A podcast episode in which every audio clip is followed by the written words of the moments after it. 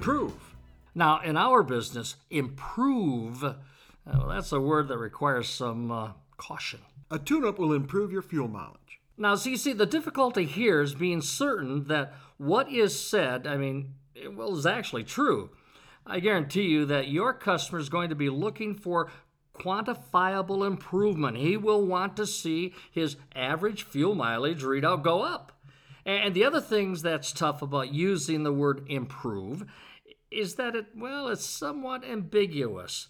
Your customer can take it to mean something different than you really intended.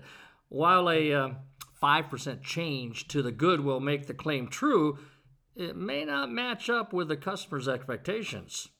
So the word improve, that can be comfortably used when the outcome is certain. You're going to see a dramatic improvement to your car's appearance inside and out when our detail people have finished with it. Now that's an easy thing to say, especially when the detail people start with a dirtier car. Improved braking works when, after the repair, the brakes stop squealing and the car starts stopping. As I've said, improved performance in terms of speed, acceleration, and fuel mileage is hard to demonstrate. So those instances, well, improved should be replaced with something better.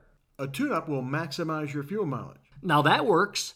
Maximize infers that the system will be restored without an implied promise of better mileage. New tires will maximize safety, performance, and handling. Or, new tires will restore stopping performance on wet roads. You know, the good thing about that statement is that it infers that the current condition is less than acceptable. So when you're thinking about motivating your customer to act, think about the advantages of using improved and maximize under the right circumstances and at the right time. And you will improve your relationship.